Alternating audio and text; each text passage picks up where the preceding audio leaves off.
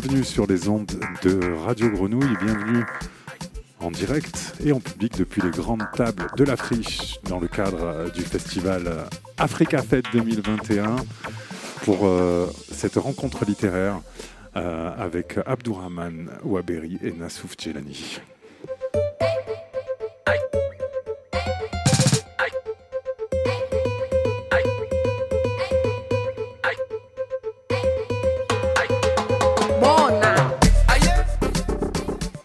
Stéphane au micro, papier à la réalisation pour euh, cette euh, rencontre qui euh, a pour but de partager les lointains entre Marseille, Mayotte et Djibouti. Nous accueillons donc Abdourahman Ouaberi et Nassoud Djelani pour un dialogue. deux auteurs qui partagent de, entre lesquels on pourrait faire plusieurs parallèles la manière de mêler les questions géopolitiques et euh, intimes, de questionner euh, l'universalité pour en retrouver peut-être les vraies racines, la manière de mêler aussi euh, ironie mordante et tendresse, humour et subversion. bonjour à tous les deux. Bonjour à vous. Abdourahman Waberi. Bonjour Stéphane Galland. Abdourahman, si vous deviez vous définir, vous présenter vous-même en un seul mot, lequel choisiriez-vous bah, J'ai bien dit un seul mot. Un seul mot. Oui. vous êtes un oui. Je suis un oui. Alors pour vous présenter un petit peu pour ceux qui vous ne connaîtriez peut-être pas, euh, vous êtes né en 65, 1965 à Djibouti. Et euh, après des études de littérature anglaise en France, vous êtes devenu euh, professeur universitaire en Europe, puis aux États-Unis, vous enseignez actuellement à la George Washington University les littératures françaises et francophones et la création euh, littéraire. et vous collaborez régulièrement avec Le Monde ou d'autres journaux. Vous partagez votre temps entre la France, l'Italie et les États-Unis. Et vous êtes surtout connu pour euh, euh, une abondante euh, bibliographie de, romans qui a commencé en 1994 avec Le Pays sans ombre. vous avez publié ensuite Cahiers nomade en 1996 et Balbala deux ans plus tard. Passage des larmes en 2019 a particulièrement aussi marqué la, critique et, les lecteurs. Et puis, euh, euh, Passage des larmes, qui est un récit sur l'exil, hein, sur la, la, géopolitique dans la corne de l'Afrique, euh, et aussi un hommage subtil à Walter Benjamin. Vous êtes de ces auteurs à qui des universités consacrent des colloques également, comme c'était le cas en 2010 à Barcelone, Abdourahman Awaberi, ou l'écriture révoltée. Et enfin, vous avez publié tout dernièrement plusieurs livres dont on va essayer de parler un petit peu aujourd'hui ensemble. Euh, le dictionnaire enjoué des cultures africaines, avec Alain Mabaoukou. Euh, un livre sur euh, Jill Scott qui est sorti en 2015, je crois, hein, c'est ça 2015. 2015. Hein. aux États-Unis d'Afrique en 2017. Et Pourquoi tu danses quand tu marches où vous retournez dans et vous faites partager le, Djibouti de votre enfance. Du aux États-Unis d'Afrique, on pourrait faire un peu le parallèle avec en tout cas dans le thème, mais ça, s'arrêterait là, j'ai envie de dire, avec la, trilogie entamée par Leonora Miano et sa, sa manière de, mettre le monde euh, sens dessus-dessous pour euh, imaginer un, autre présent et un autre futur possible, peut-être, d'autres futurs. Euh, Nassou Djelani, si vous, vous deviez vous présenter en un mot, lequel serait-il? Je suis un, un fils. Un fils, d'accord. Euh, alors, je ne sais pas, vous allez peut-être nous dire dans quelle filiation précisément vous pensez vous, euh, inscrire. Euh, pour vous présenter, je dirais que vous, vous êtes né en 1981 à Mayotte et que vous avez, vous êtes ensuite parti pour la Réunion et la France pour poursuivre vos études et notamment une école de journalisme à Bordeaux. ensuite, vous êtes installé à Limoges et vous travaillez pour France Vous avez créé en 2010 la revue Projectile, revue d'analyse et de euh, de réflexion sur, euh, mais pas seulement, hein, on peut dire de création aussi, hein, sur euh, les arts et les littératures de l'océan Indien. Et vous vous êtes également fait connaître comme écrivain, notamment avec des recueils de poésie pour lesquels vous avez eu plusieurs prix, roucoulement ayant reçu le Grand Prix littéraire de l'océan Indien en 2006, tandis que le dernier en date, Naître ici, a reçu le prix Fetkan Marie Scondé pour la catégorie poésie en, en 2020. Mais c'est aussi d'un roman euh, dont on va parler euh, aujourd'hui. C'est votre premier hein, roman. C'est mon deuxième. C'est votre deuxième roman, pardon. Cette morsure trop vive, euh, publié euh, tout récemment. Le 10 juin. Donc vraiment tout récemment. ouais. Euh, partage des lointains. Est-ce que ça serait pas un petit peu une formule, peut-être un peu, qui permettrait de, de- de résumer ce qu'est la littérature en fait Un partage de lointains, à Doraman. Bon, d'abord, euh, bonjour tout le monde, hein, parce que Ah oui, bonjour, puisqu'on est en direct. voilà, Fio, ma grand-mère m'a appris à parler euh, euh, en rendant d'abord un salut amical aux êtres humains, ce qui est normal, mais elle disait dans sa langue au Somalie qu'il faut aussi saluer les arbres. Et en fait, j'ai mis longtemps à comprendre cette formule-là, parce qu'au départ, on pourrait se dire, mais qu'est-ce que ça signifie saluer les arbres? En fait, c'est pas saluer vraiment, c'est embrasser. Et par les arbres, on entend tout ce qui est vivant. Donc en Somalie, on dit, quand on le traduit brutalement, le salut va aussi, convient aussi aux arbres. Donc je vous salue d'abord être humain et les arbres, les chaises aussi, je salue.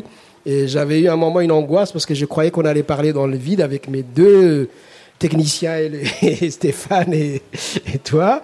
Et il y avait que euh, Babacar qui était là. J'ai dit, mais on va, ça va être difficile deux heures tout seul.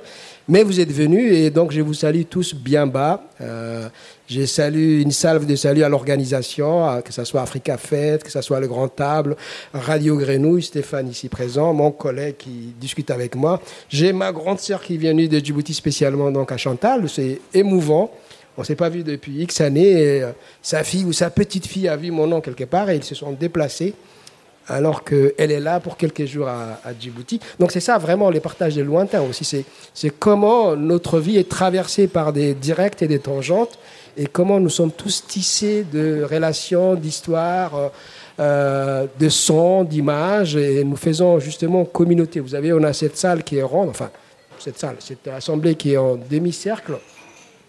Eh ben, c'est un théâtre déjà, hein, c'est ça la, la, et, la, et la littérature. Pour répondre à ta question, Stéphane, c'est, une formule qu'on a trouvée comme ça, partage de lointain, parce que maintenant, tu les écrivains, il faut les faire travailler. On te demande une biographie de 400 mots, on te demande une photo libre de droit, on te demande un sujet. Donc Miali, quand elle est venue encore me demander de trouver le sujet du titre, alors tu vas parler, tu vas faire la photo, tu vas faire la bio et tu vas donner le titre, tu vois, tu fais travailler. Donc j'avais trouvé ça rapidement en pensant à une autre, un autre titre. Et partage de lointain, c'est quoi? Bah, C'est à la fois, c'est comment dire les proches et les lointains en même temps, c'est comment parler de soi et d'autrui en même temps. C'est ce qu'Édouard Glissant appelle la relation, magnifiquement. C'est-à-dire nous sommes des êtres parlants, des êtres sociaux, des êtres animés par euh, cette vieille pratique est la parole, donc qui, qui faisant récit, histoire, communauté, etc. Et donc nous partageons par, euh, par les mots, par euh, des symboles, par des signifiants, euh, notre communauté, nous la refaisant tout le temps. Et euh, un spectacle, euh, euh, un temps de lecture, un chant, un récital musical, c'est quoi? Bah, C'est un échange, il faut un espace d'abord, il faut quelques êtres humains, et il faut qu'il y ait euh, des trajectoires de sons, de mots qui s'échangent. Et on fait communauté, on fait humanité le temps d'une rencontre, d'une veillée. Et on refait ça infiniment. C'est ça, c'est ça l'humain. Et c'est ça les partages de, de culture et des, des horizons. C'est ça qu'on est en train de vivre. Donc, je vous espère qu'on va passer un petit moment des communautés humaines et des partages. Et après, chacun suivra sa vie. quoi. Jusqu'à la prochaine veillée, à la prochaine rencontre. Nassouf Djelani, partage des lointains, euh, qu'est-ce que ça t'évoque dans ton, ton, ton dernier livre? On peut avoir l'impression que tu auras envie de, de partager ce, ce qui peut être un lointain pour euh, ceux qui, comme nous, euh, sont basés ici en, en France.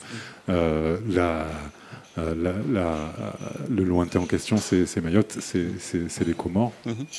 Oui, c'est euh, d'abord je suis très heureux d'être là parce que je suis un peu né ici comme comme auteur. Euh, J'ai fait mon lycée euh, à Victor Hugo, à Diderot et puis euh, au lycée Thiers. Et tout ça a un petit peu démarré là, quoi. C'est-à-dire, j'ai un peu, comment dire, embrassé cette cette histoire-là, l'écriture, la fiction. Ça a commencé un peu ici avec un avec un copain de lycée qui euh, qui a lui poursuivi un autre chemin, mais c'est partage des lointains, ça m'évoque quoi? Ça m'évoque ça, ça m'évoque euh, l'ici, l'ailleurs. je suis en face de vous ici à Marseille, à la Friche, mais je suis également, j'ai une autre jambe à Mayotte et j'essaye d'être pas forcément le porte-parole, mais d'être le fils. Je disais que je suis un fils tout à l'heure.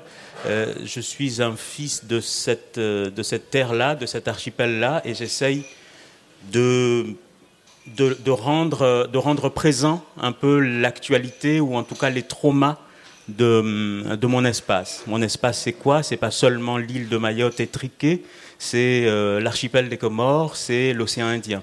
Voilà d'où je vous parle en fait. Et partage des lointains, c'est ça. C'est euh, euh, il faut pas perdre de vue que nous avons peut-être une communauté des destins. Et ce qui m'importe moi, c'est l'attention à l'autre.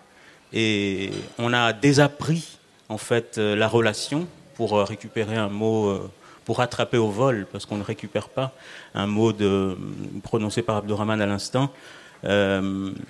on arrive en relation avec quelque chose à proposer. Et qu'est-ce que je viens proposer ici? C'est un peu de, de l'histoire de, de, Mayotte. Et peut-être que vous, vous allez m'y aider en me posant des questions. et j'ai un peu pitié de vos oreilles, donc j'arrête de parler. bon, on est ensemble pour une quarantaine de minutes, en fait, à peu près. On va, qu'on va sans doute entrecouper de, de, pauses musicales en lien avec euh, la discussion qu'on va avoir.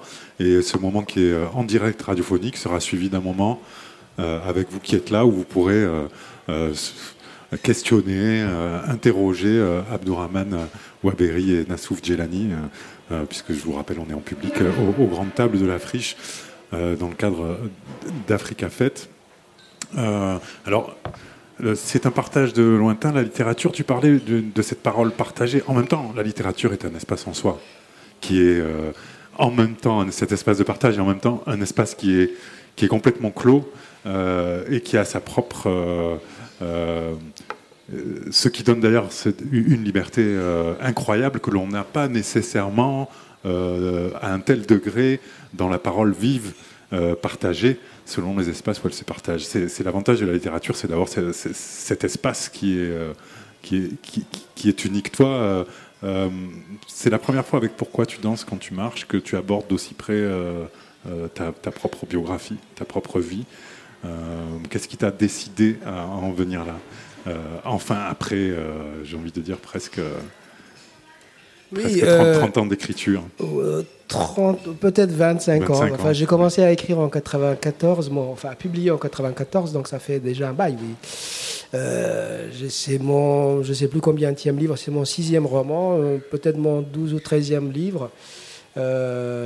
et moi j'aime bien butiner, donc j'avais fait une première partie de travail, un espèce de triptyque D'ailleurs, le premier triptyque sur Djibouti, il y avait deux recueils. Euh, le premier s'appelait Pays sans ombre et Cahiers nomade. Et j'avais pas. C'était de, Donc, dans l'un, il y avait 13 et l'autre 17 nouvelles. Il y avait 30 petites nouvelles. Et j'avais essayé d'approcher Djibouti d'une manière euh, d'un mosaïste. Tu voyais, faire des petits morceaux comme ça, essayer d'avoir un tableau.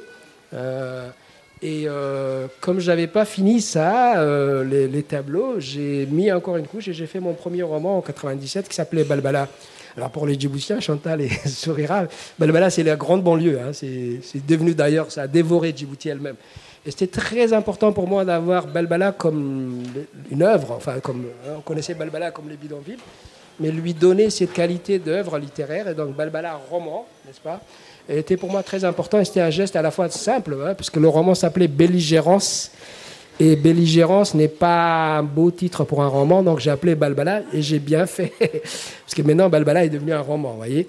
Et donc, une fois que j'ai fait ces premiers travaux, je m'étais euh, senti libéré de parler de mon foyer natal, etc. Et très vite, j'étais amené à, par le rencontre de la vie à, témoigner du génocide des Tutsis au Rwanda euh, en 1998.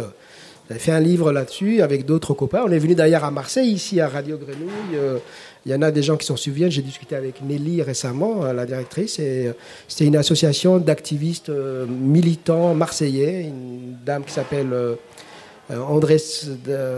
J'ai oublié son nom de famille, mais bref.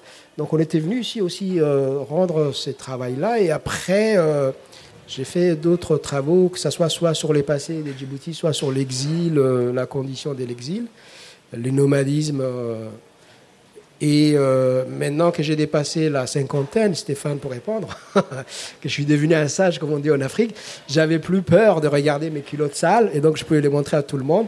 Et donc je pourrais parler, je pouvais parler de moi d'un point de vue, on va dire, à Paris, on appelle ça dans les mondes de l'édition autofictionnel, hein, c'est-à-dire cette biographie, hein, c'est un peu la, ce que faisait tout le monde. Pagnol a fait ça, euh, etc. Donc je pouvais parler de mon enfance.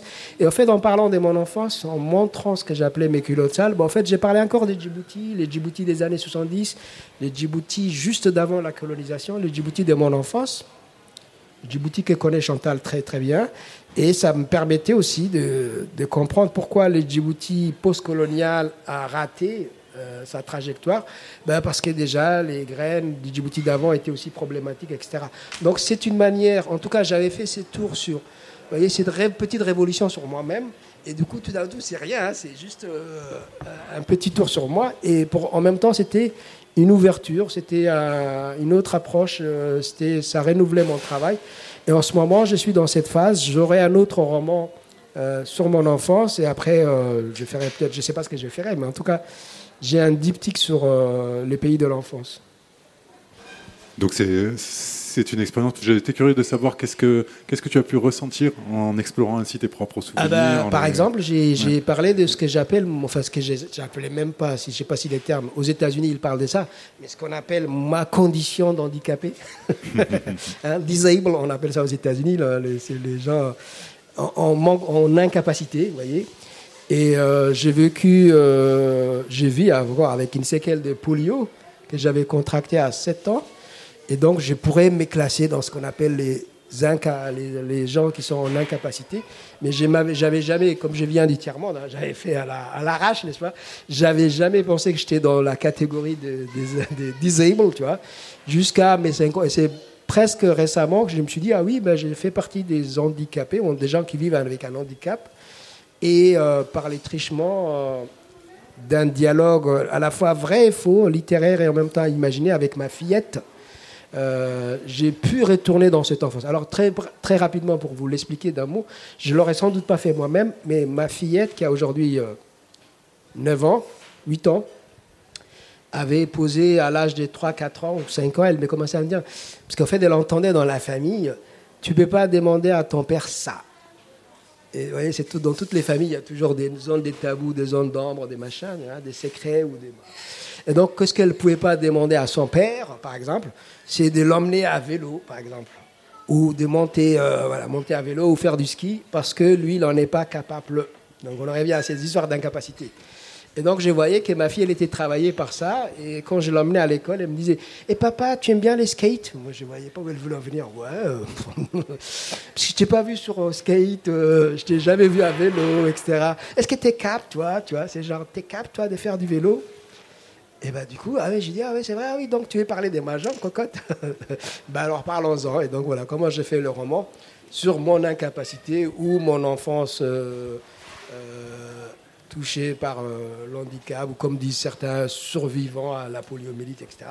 Donc ça a permis de faire retour sur moi et sans doute à toucher des zones euh, sensibles, névralgiques, euh, des profondeurs de douleur et de tensions dans lesquelles je ne me serais pas aventuré tout seul. Mais voilà, finalement, ces retours sur soi, c'est aussi, c'est une petite révolution, comme je disais, mais c'est aussi une plongée dans profondeur et 50 ans de, d'évitement ou même euh, de déni, si on veut, d'une certaine manière, de moi à moi. Hein. Ça ne concerne personne. Et donc voilà, en parlant de moi, j'ai aussi parlé de, de ça. Nassouf, cette question de. On parlait donc de d'espace de parole partagé, mais de, aussi de la littérature comme un espace en soi où, où, tout est littéralement possible. Alors, tu disais que toi, tu voulais partager un petit peu de ce qu'étaient les Comores aujourd'hui, et justement, tu le fais d'une manière. Euh, dans cette morsure trop vive qui porte euh, bien son titre, mais on a l'impression que c'est ton écriture même qui est une morsure vive dans le, dans le Mayotte d'aujourd'hui, hein, qui est, euh, c'est avec une, une, écriture assez tranchante et assez coupante. Tu aimes ton pays, certes, mais tu ne lui fais pas de, de, cadeaux. Et c'est peut-être quelque chose que tu ne pouvais faire que dans un, roman de cette manière-là, non? Oui, parce qu'il faut, il faut de l'endurance, il faut de la distance, il faut du temps. Un roman, c'est 2-3 ans. Euh, donc on a le temps de tourner autour du, sujet, on a le temps de se tromper, on a le temps de tomber, de se relever.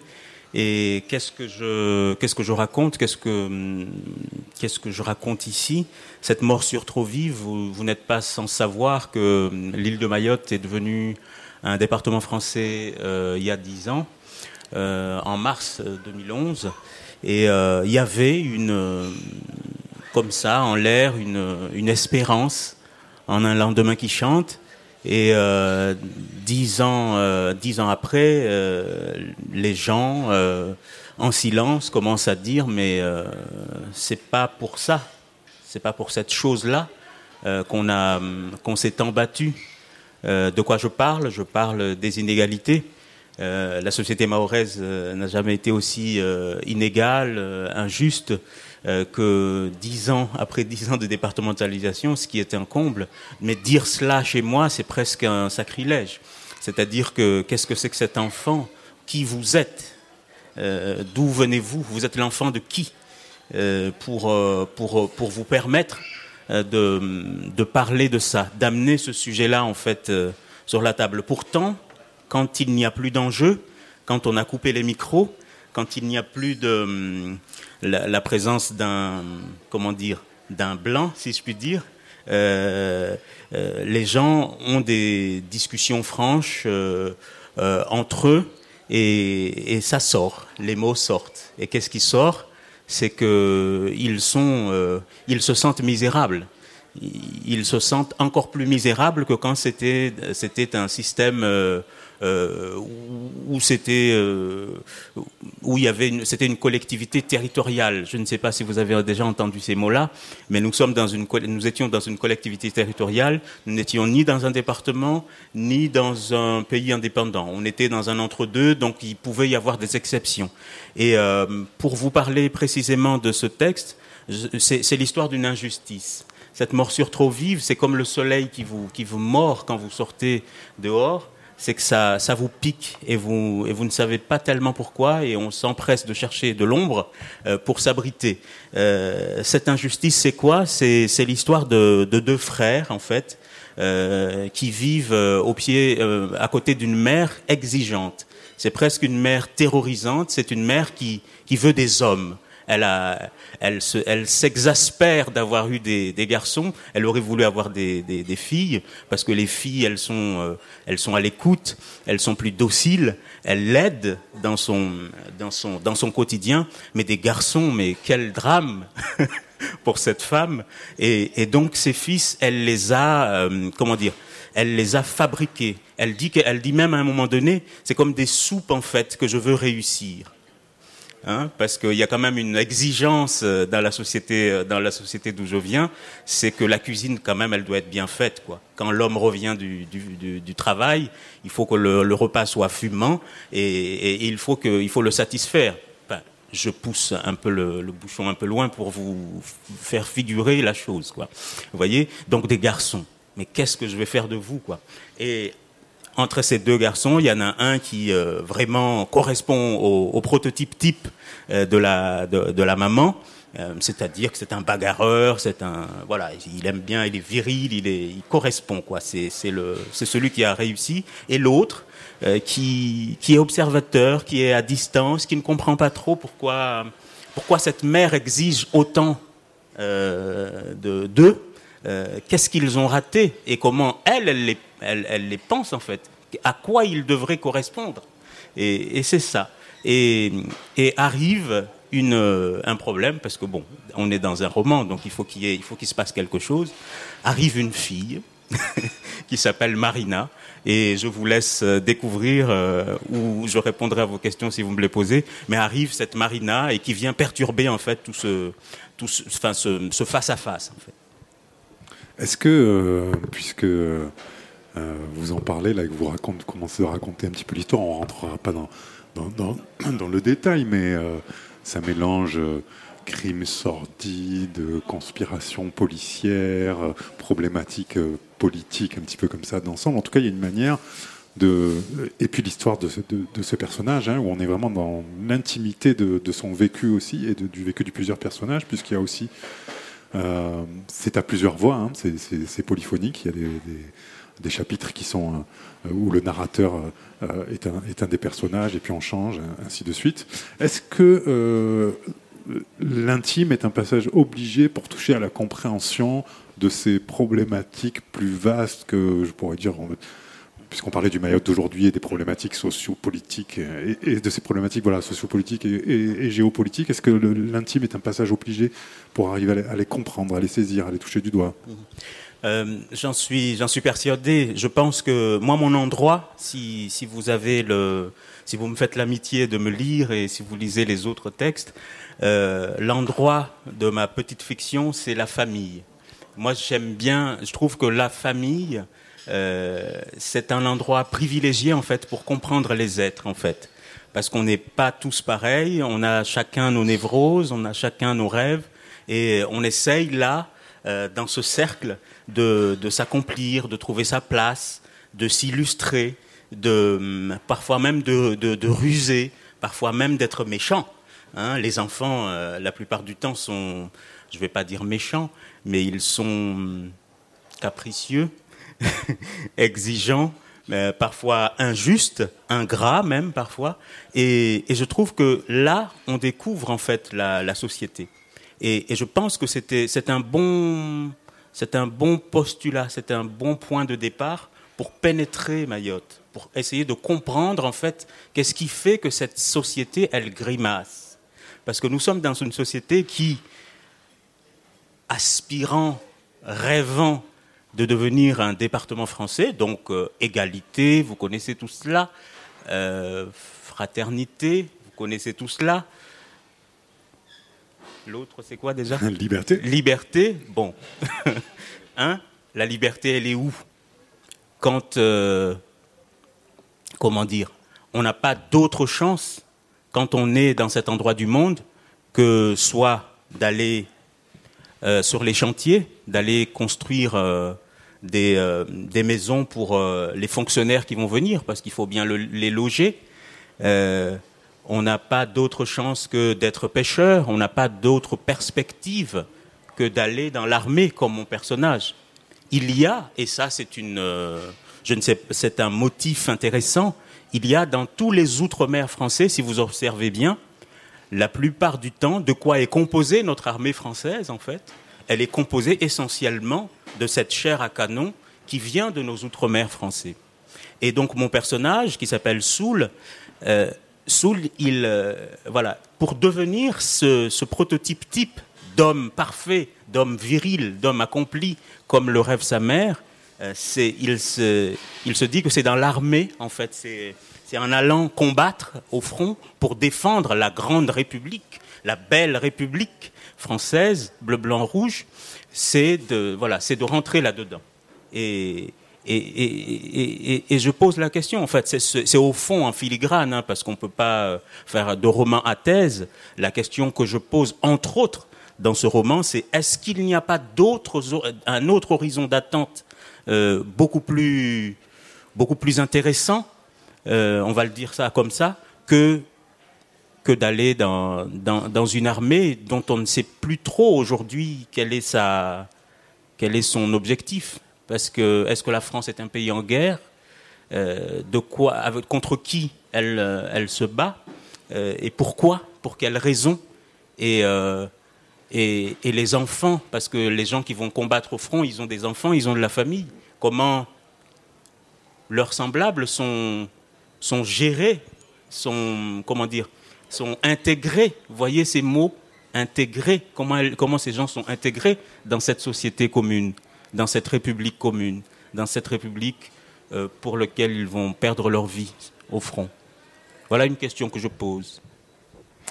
Euh, cette morsure trop vive donc de Nassouf Djelani à Abdourahman Waberi, la question du géopolitique et de l'intime, on y a déjà un petit peu répondu, hein, puisque dans, la manière dont vous abordez votre enfance, dans Pourquoi tu danses quand tu marches, elle se retrouve euh, mêlée, puisque vous ne manquez pas de saisir la moindre occasion pour dépeindre aussi hein, cette euh, société djiboutienne dans laquelle vous avez grandi et pour nous faire partager et les affres euh, et péripéties de, votre enfance, mais aussi voilà, ce que vous avez pu mordre et saisir de la société environnante. Donc on, je vous propose de faire peut-être une, pause musicale et puis de, passer à un autre thème. Euh, Nassouf Jelani, c'est le titre Blowing in the Wind de Bob Dylan qui est euh, euh, cité en exergue et qui est d'ailleurs qu'on entend aussi hein, dans le roman. Il est cité en exergue et puis euh, on, l'entend à un moment aussi dans, l'histoire. Ce n'est pas ce morceau que j'ai choisi, mais c'est néanmoins, on pourrait dire, une forme de. C'est peut-être un cousin comorien de, Bob Dylan que je vous propose d'écouter. Spécial dédicace à Zaina qui est ici avec nous.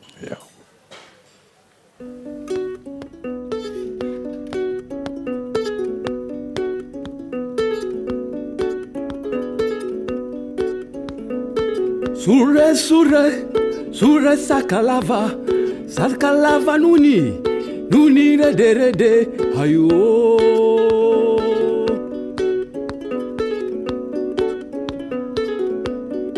Hmm, dari jauh lam na nyu wedi maganga.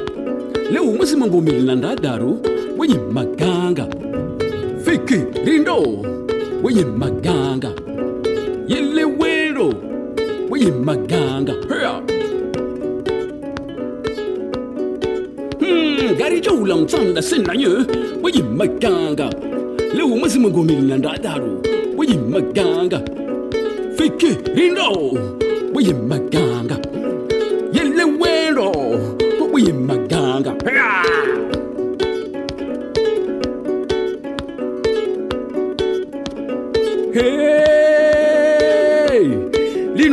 casou. Hey, iludangazo zicha matsoni jajanze zicha jeja maje mwanama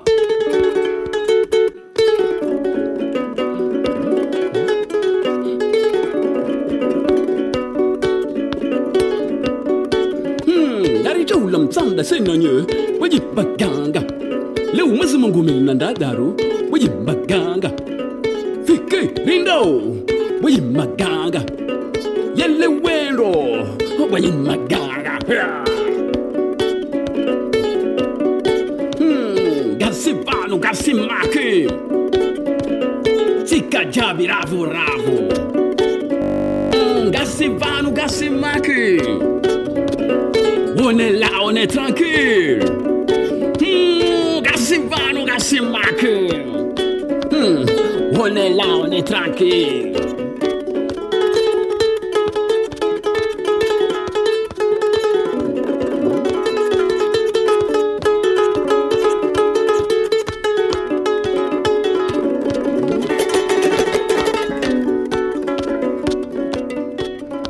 gari jau long tsanda sengaye waje bakanga leo musimongo milna radaru waje maganga fikirindo waje maganga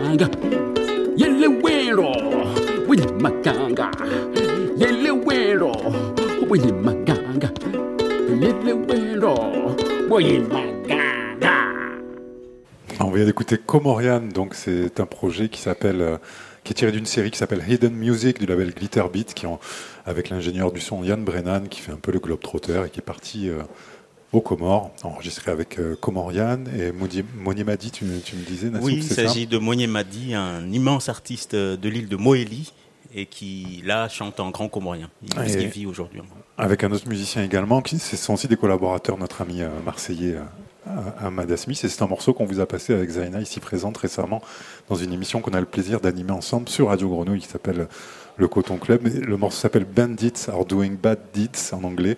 Donc les, voilà, les bandits font des, par définition des, choses méchantes. Il me semblait que ça, ça, ça, s'adaptait bien également à, Oui, il y a des résonances. Voilà, avec euh, cette morsure euh, trop vive, ces histoires de, de meurtres sordides, d'injustice judiciaire et, et, ainsi de suite. Euh, et puis on a une histoire, euh, pardon de vous, je, oui. je, m'incruste 30 secondes. Non, non, on a une histoire euh, formidable avec Mounier Madi, parce qu'il a, hum, il a, il a joué dans l'un de mes spectacles et on a fait une tournée à, Avignon. C'était c'était très chouette et ça s'appelle Lady du bout de l'île. Le texte existe si jamais et le texte et la captation du spectacle si ça vous intéresse. Dans, le hip-hop, puisque c'est un morceau où on entend autant des échos de musique traditionnelle, disons, que, que de, hip-hop, l'ironie, la dérision, c'est une, c'est une arme de destruction massive hein, pour euh, dénoncer euh, les travers du monde d'aujourd'hui. Et chez, chez vous aussi, de manière générale, l'un comme l'autre, à chacun à sa manière évidemment, mais il me semble que l'humour, voire euh, l'ironie extrêmement euh, mordante, voire un peu cruelle sur les bords, est une manière assez régulière que vous avez euh, d'aborder les choses du monde pour, pour, pour les décrire ou plus avant les dénoncer. C'est quelque chose, Abdourahman, même si vous vous vous exprimez dans des formats littéraires qui pouvaient. Alors là, on est dans l'autofiction. Avec aux États-Unis d'Afrique, on est plutôt dans une sorte de, de conte qu'on qualifie un peu facilement de, voltairien. Mais enfin, c'est pas tout à fait faux hein, pour utiliser une, référence occidentale. Il y a, voilà, il y a diverses formes littéraires comme ça, mais c'est une vraie constante cette manière. Euh, euh, un peu désabusée et très mordante de, de regarder le réel. C'est quelque chose qui fait. Euh, c'est plus fort que vous. C'est mon côté cactus. je fais mon Dutron. Hein. non, tout à l'heure, j'ai oublié de dire, j'avais dit que j'avais le nom de cette personne, ça m'est revenu. Elle savait. J'ai dit, j'étais venu à, à, à Marseille euh, pour rendre compte du génocide de Tutsi ici avec des militantes, et c'était André Silva. Euh, D'accord. Est-ce que l'humour, c'est une manière comme ça de, de, rassembler aussi, hein, euh, d'intégrer le, lecteur et, la communauté des lecteurs? Et j'ai pas fini, puisque là, on est sous sous le chapeau, sous la houlette d'Africa Fête, et, puisque Cécile Rata est là, je voudrais aussi rendre hommage à Mamadou Conté, qui a été le grand inventeur, qui lui-même a une histoire euh, particulière et qui est un homme de lointain. Alors voilà, une fois que je me suis mis sous les patronages d'André Vidal et, Mamadou Conté, je reviens à toi, tu vois, j'ai pas oublié. Donc l'humour, oui, c'est une forme de, c'est une manière d'être au monde. Hein. voyez, là, les, les humains, ils ont il y a plusieurs dispositifs, on va dire, comme tout à l'heure on disait, on, s'est dit d'abord, on existe par nos histoires, et après les modalités, parce qu'il nous arrive des choses, hein, donc une des manières de recevoir les choses qui nous arrivent euh, de l'extérieur, qui ne sont pas toujours agréables. Hein. Par, exemple, une des choses qui nous arrive, c'est que nous, mourrons tous. Voyez, donc il faut, faut se avec celle-là. Déjà, c'est énorme. Voyez euh, nous sommes là pour un temps. Alors, toute vanité, je ne vais pas refaire les, évangiles, mais toute vanité est vanité. Voyez donc, comment on fait à partir de ces données-là, déjà qu'on est, qu'on est, qu'on est périssable? Ben, On fait des choses, on fait des œuvres, on fait des chèvres, justement. Et l'humour est une des manières d'habiter justement cette crainte-là, c'est notre petite finitude, ben, on la dépasse par euh, ce qu'on va appeler par exemple par la communauté, par la construction, par la convivialité. Par exemple, on dit que les espaces diasporiques sont des espaces joyeux. Hein. On dit que, par exemple, Los Angeles, pas Los Angeles, Nouvelle-Orléans est, un, est, un, pays de la, du rire, mais aussi ce qu'on oublie, c'est un pays de douleur et de l'esclavage. voyez donc, donc, dans des pays, dans des pays, je sens au sens région, hein, dans des pays au sens habité, hein, où il y a eu la souffrance, la douleur, les génocides, euh, je parle ici du, génocide des Indiens d'abord, euh, esclavage, etc., on a inventé une culture justement de la résistance par un surcroît des vies. Hein, ce qu'on appelle la joie, voyez, ce que les Américains appellent radical love, hein, dans les milieux américains noirs euh, politiques, ils appellent ça de l'amour radical, c'est-à-dire que tu ne peux pas faire autrement, on va dire autrement, voyez, et donc il faut faire un surcroît à la fois de radicalité au sens politique sans concession, et en même temps un profond sens du pardon et du dépassement. Quelqu'un comme, euh, je ne sais pas si vous connaissez, Cornel West exemplifie ça magnifiquement. C'est à la fois un prêtre, c'est à la fois un philosophe, c'est à la fois un homme activiste. Et donc ils sont obligés. Donc cette culture est évidemment un humour mordant, mais qui, qui aboutit finalement au dépassement, donc au pardon fait ce qu'ils appellent leur amour radical. Vivre avec mon ennemi, vivre avec euh, l'autre qui, m'a déjà décimé, tu vois, mais vivre et les dépasser. Donc, c'est les cultures inventent leurs antidotes. Et pour revenir à ta question initiale, l'humour est une de ces antidotes-là, comme le radical love de, de, la culture noire américaine, par exemple. Euh, de la même manière, euh, Nassou il n'y a pas d'humour, y compris d'ironie dévastatrice, comme dans certains passages du livre où vraiment vous êtes sans pitié avec euh, euh, vos contemporains euh, comoriens, vous vous incluez aussi. Mais il n'y a pas d'humour sans tendresse aussi, parce que vous avez toujours, on sent en même temps poindre toujours euh, une tendresse pour les, pérégrinations, les péripéties que, parfois très douloureuses et, que, que traversent les personnages. Donc humour mordant, mais toujours accompagné de tendresse. Oui, ce sont des deux frères siamois, je crois. Je crois d'abord que l'humour, c'est une élégance. C'est-à-dire, euh, je, ne, je ne perds pas de vue euh, le mot de relation tout à l'heure. Pourquoi je fais roman C'est une main tendue que je vous tends. Et si vous êtes lecteur, si vous me faites l'amitié d'ouvrir ça et de, et de poser un regard et de lire et de, et de rentrer là-dedans, euh, c'est euh, c'est- que vous acceptez ma main tendue. Donc écrire, pour moi, c'est ça, c'est proposer une, une conversation. Une conversation. Donc oui, la tendresse, oui, parce que mes personnages, je les imagine pas comme des tas. C'est pas des tas, c'est pas des tas de haine, c'est des, c'est des, c'est des humains qui, qui sont à la fois euh, euh, cruels et, et à la fois euh, humains. Il y a des moments, euh, il y a des moments où on s'illustre un peu et parfois même on se surprend euh, d'être bon, de, de, de faire un acte complètement gratuit pour l'autre et, et ça suffit, sans, sans, sans rien attendre en retour.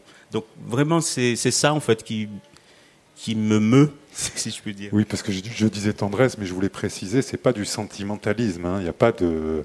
Voilà, Pas du tout. Mais par contre, il y a un, un vrai euh, respect pour ce, ce que les personnages peuvent, peuvent traverser, que vous décrivez de manière à la fois assez clinique et en même temps assez vive et, et vivante. C'est assez étrange, je trouve, dans votre écriture, la manière dont c'est. C'est c'est peut-être votre côté journaliste, un petit peu aussi, j'ai l'impression, qui on Oui. sent cette. euh, Ce, ce- ce côté dans la manière de, de décrire les événements qui, qui vient rajouter une forme d'objectivité, mais on est toujours à la frontière comme ça en passant de, de l'objectivité à la subjectivité la plus, la plus totale aussi. hein. Oui, bien sûr. Moi, je, mon premier métier, pardon, j'aurais dû commencer par là. Mon premier métier, c'est c'est journaliste et euh, parfois il y a des frustrations de journaliste. J'ai le souci à chaque fois de prendre la main mes lecteurs potentiels ou, euh, ou déjà existants, de leur prendre la main et de les amener dans les villages. Parce que je ne parle pas des villes. Moi, j'arrive de la brousse, j'arrive de la campagne, et il me semble important de camper en fait mes histoires dans ces endroits du monde pour pour qu'on les voit, pour qu'on entende la voix de ces femmes, pour qu'on entende la voix de ces hommes, et pour qu'on voit en fait les lieux, et pour qu'on aperçoit aussi comment comment je disais euh, tout à l'heure comment les gens pourquoi les gens grimacent, mais pour pour qu'on touche aussi du doigt euh, des, des- conditions de vie qui, qui, qui, qui, qui sont, qui sont faites à ces, à ces gens qui, sont, qui ont la même carte d'identité que vous, qui ont le même passeport que vous, et qui pourtant sont dans cette, euh, dans cette forme de misère-là, mais qui sont mais qui au quotidien fabriquent des possibles, qui au quotidien euh, euh, essayent de rendre heureux leurs semblables. Euh, c'est-à-dire que la misère n'a pas fait d'eux des, des brutes et des prédateurs, mais ça, ça a fait des. Ils sont redevenus presque plus humains parce que confrontés en fait à cette, euh, à cette condition-là, ils, ils ont penché du côté de la bonté quelque part.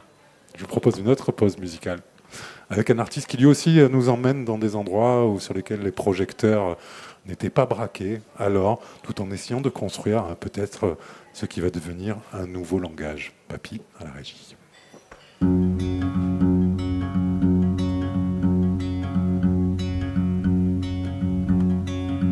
I did not become someone different that I did not want to be. But I'm new here. Will you show me around? No matter how far wrong you've gone, you can always turn around.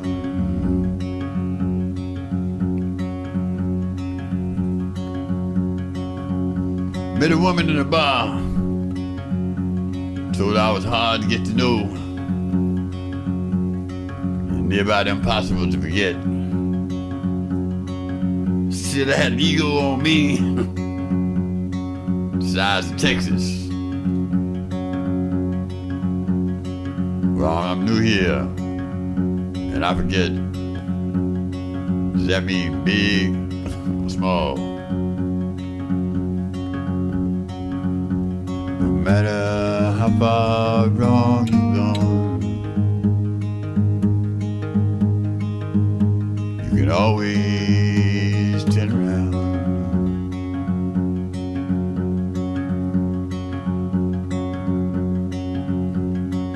And I'm sitting places like a snake. It may be crazy, but I'm the closest thing I have voice reason. Turn around, turn around, turn around. You may come full circle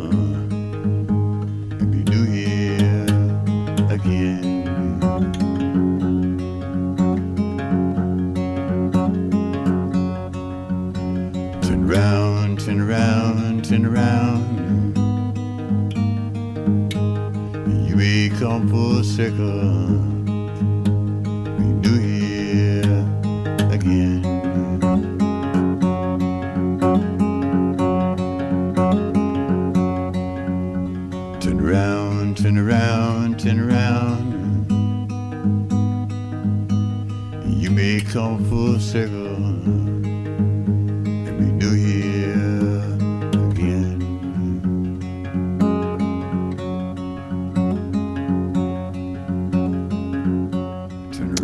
Scott Heron, celui que certains surnomment d'ailleurs le Bob Dylan noir. On en parlait de Bob Dylan. En tout cas, on est encore, et avec Comorian aussi tout à l'heure, dans la musique qu'on pourrait qualifier de, de folk.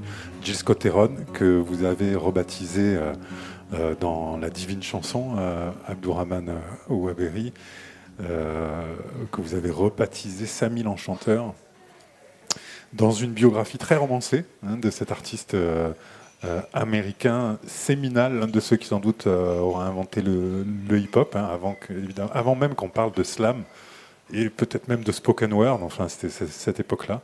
Il a commencé comme ça à poser ses, textes poétiques sur, de la musique, euh, extrêmement minimaliste, euh, souvent. Alors, peut-être, j'ai envie de vous poser une dernière question, peut-être, et du coup de faire le lien avec, enfin le lien est déjà fait, bien sûr, de raccrocher avec le festival Africa Fête, qui est euh, un festival qui propose beaucoup de musique, notamment. La musique est, euh, est assez présente dans ton œuvre, hein, de manière générale, dans ta vie, j'imagine, hein, puisqu'on on le voit dans ton autobiographie, dans, autobiographie, où les références euh, sont multiples, mais dans d'autres livres aussi. Et je poserai la même question à Nassouf, où euh, on sent aussi qu'il a la volonté d'avoir cet arrière-texte musical aussi hein, dans, le, dans le récit littéraire. Quelle, place la musique tient, tient dans ta vie, euh, euh, Abdurrahman? Alors je vais vous la faire courte même et claire et en plus vraie. Je suis devenu prof d'anglais à cause de Bob Marley. Je m'explique. Djibouti et euh, tout à l'heure avec euh, Mayotte, on pourrait faire la même chose. Djibouti, la dernière colonie avant, avant, après les Comores et donc un peu avant Mayotte, on va dire. Un peu, on, comprend les problèmes ma- mahorais en voyant Djibouti parce que Djibouti était aussi divisé en d'un arrière-pays coupé. On disait qu'ils sont plus autochtones, etc. Donc on connaît un peu les problèmes mahorais. Mais euh, si on y pense deux secondes, on est, tu vois, Djibouti est dans l'Orient africain, proche du monde arabe, musulman, etc. Euh, la francophonie n'existait plus parce qu'il y a des pays voisins. Et tout d'un coup, il y a, circule une musique nouvelle, dans mon enfance j'en- j'entends, qui va nous ramener à la fois la diaspora. C'est qui c'est quoi cette musique? C'est Bob Marley. Bob Marley nous a fait sentir euh, la pulsion du monde noir, hein, jamaïcain, mais aussi antillais, etc., noir américain. Et tout d'un coup, c'était la seule variété d'anglais disponible dans mon ghetto, parce que moi, je suis un fils du pauvre, vous voyez. Donc, la seule musique que j'avais, qui avait une altérité, qui était en, anglais et qui parlait du monde noir, euh, j'allais dire, de l'autre Atlantique, c'était Bob Marley. Et donc, Bob Marley m'a apporté beaucoup de choses et m'a fait faire même, euh, fait devenir écrivain, écrivain et professeur d'anglais. Nassouf, euh, Djelani, la, la musique est, est présente dans ton livre et dans, dans ta vie Oui, quel, quel euh, rôle tient-elle? Oui, bah c'est la musique, elle est, elle est, elle est présente, elle me structure, elle me nourrit, elle, euh, elle participe même de l'écriture en fait. Euh, là, euh, on a Dylan, comme vous disiez à l'instant, mais il y a un rappeur important aujourd'hui qui qui me nourrit et qui euh, participe de cette aventure-là, c'est Oxmo Puccino.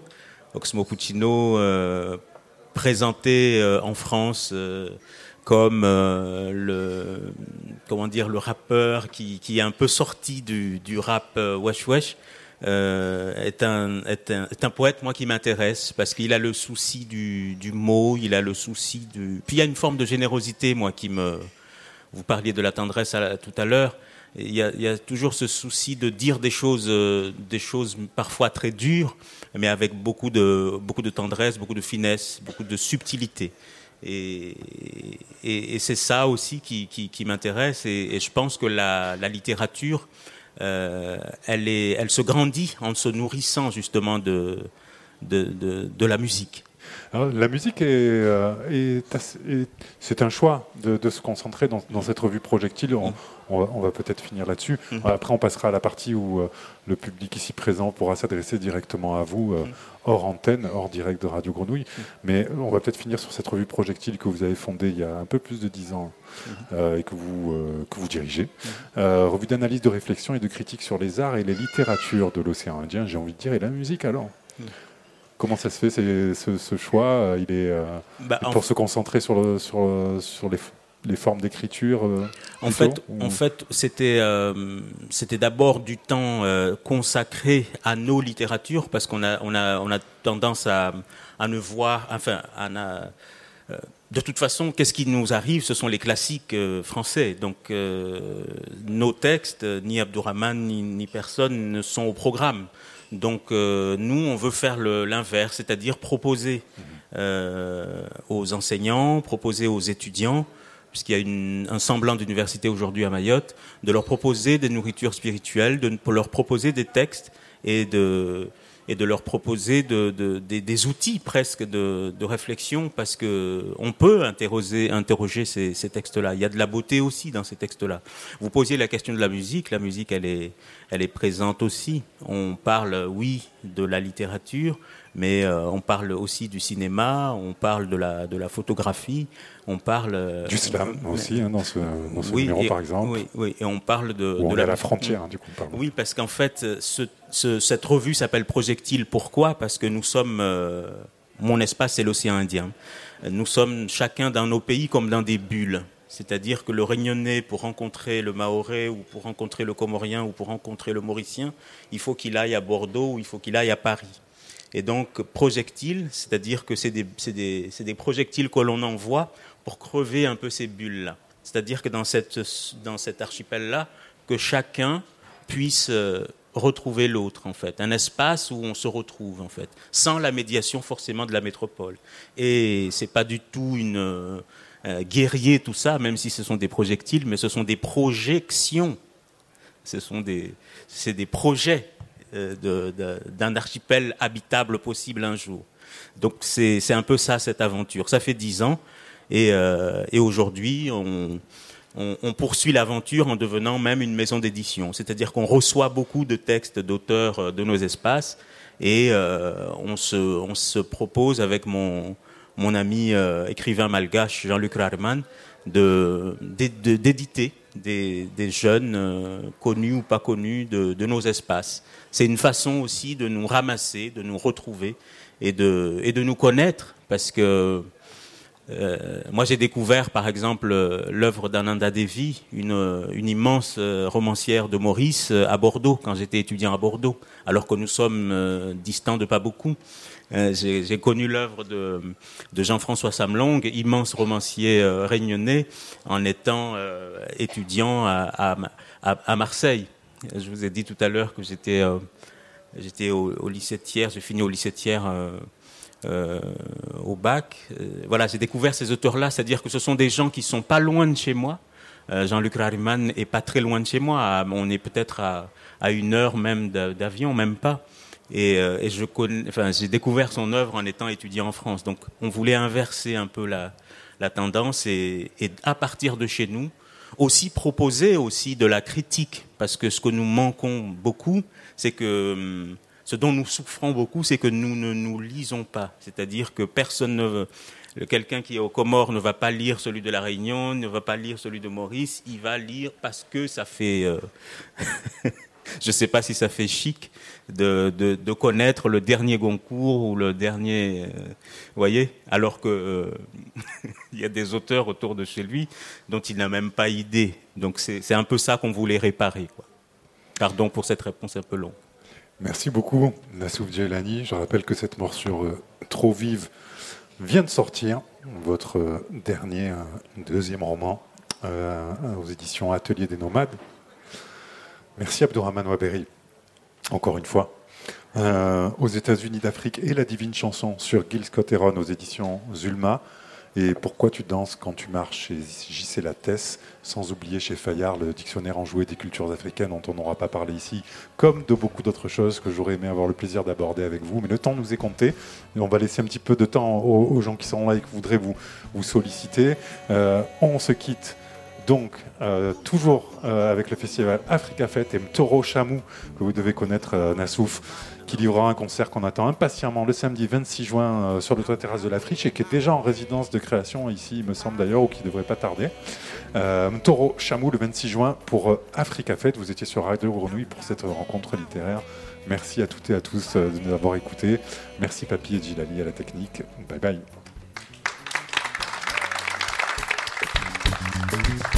Kwaheri ushonga wa Babylon. Kwaheri. Kwaheri ushonga wa Babylon. Weye kweli ulawe. Pare ringate. Pia si sawa.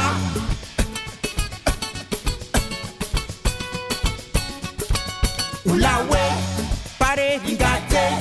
Pia si Wazaja bamusiri songe misozi remengwe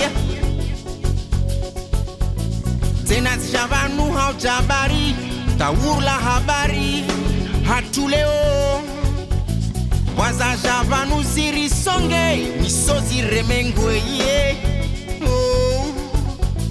bekila shonga wasika mwekarso mlisharti ya shonga